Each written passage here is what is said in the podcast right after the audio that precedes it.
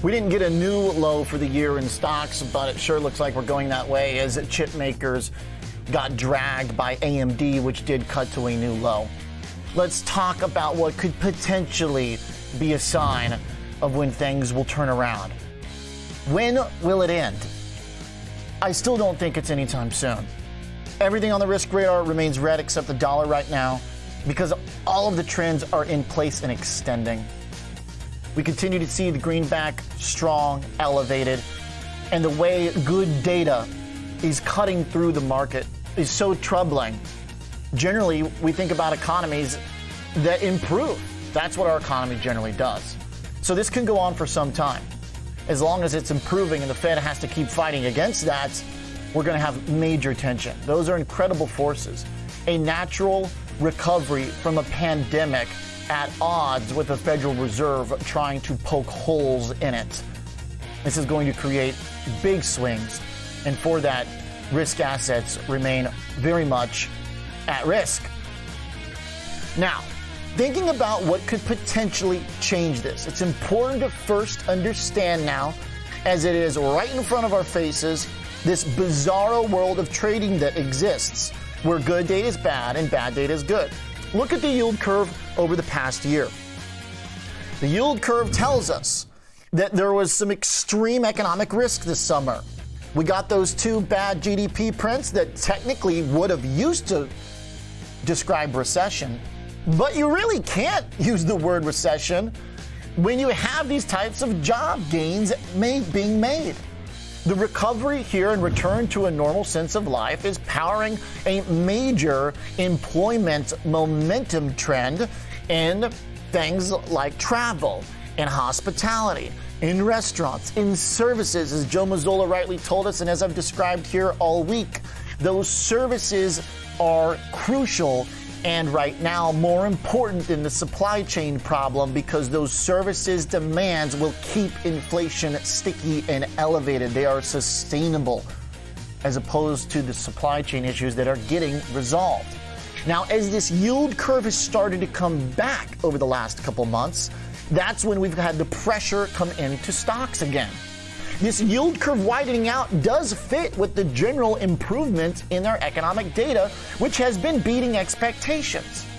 So now we overlay the stock market in the white. On top of that yield curve still on there in the green. This is very important.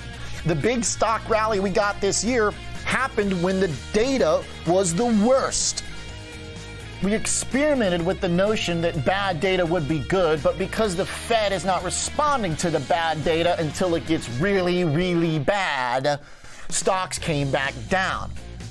Now, even if we see improvement sustaining in the labor market, it's not an obvious bull case for the stock market because of what the Fed is doing.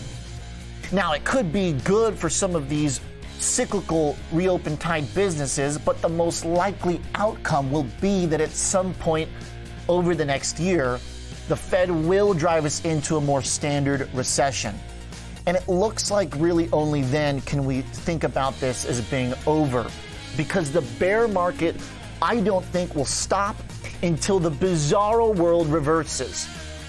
Company prices are ultimately driven by earnings, and earnings are supported by the economy. And so we have to get to a point where good developments in the economy translate into good developments for the stock market. And when bad things are bad for stocks, but it's going to require some major event to calibrate, to recalibrate, and to normalize. And that event most likely looks like a recession because a point will come when the data deteriorates, the yield curve collapses more, and stocks will go down with it. See, when the yield curve collapses summer, stocks tried to rally. That's not right. I think the sign we should be looking for that could tell us when the worst is past and when we're turning around is when the yield curve dives because we truly are heading into a typical style recession where the best of the labor market is past and the Fed has succeeded in inflicting enough pain in the economy and people will say, okay, fine, that's bad for my earnings too. And so stocks will drop as the yield curve drops. I think that's what you're looking for as a sign to when things will turn around. When bad data is bad for stocks and good data is good for stocks. But right now, today told us we are nowhere near that. So continue to buckle up and be wary that perhaps we could be in the first crisis of recovery.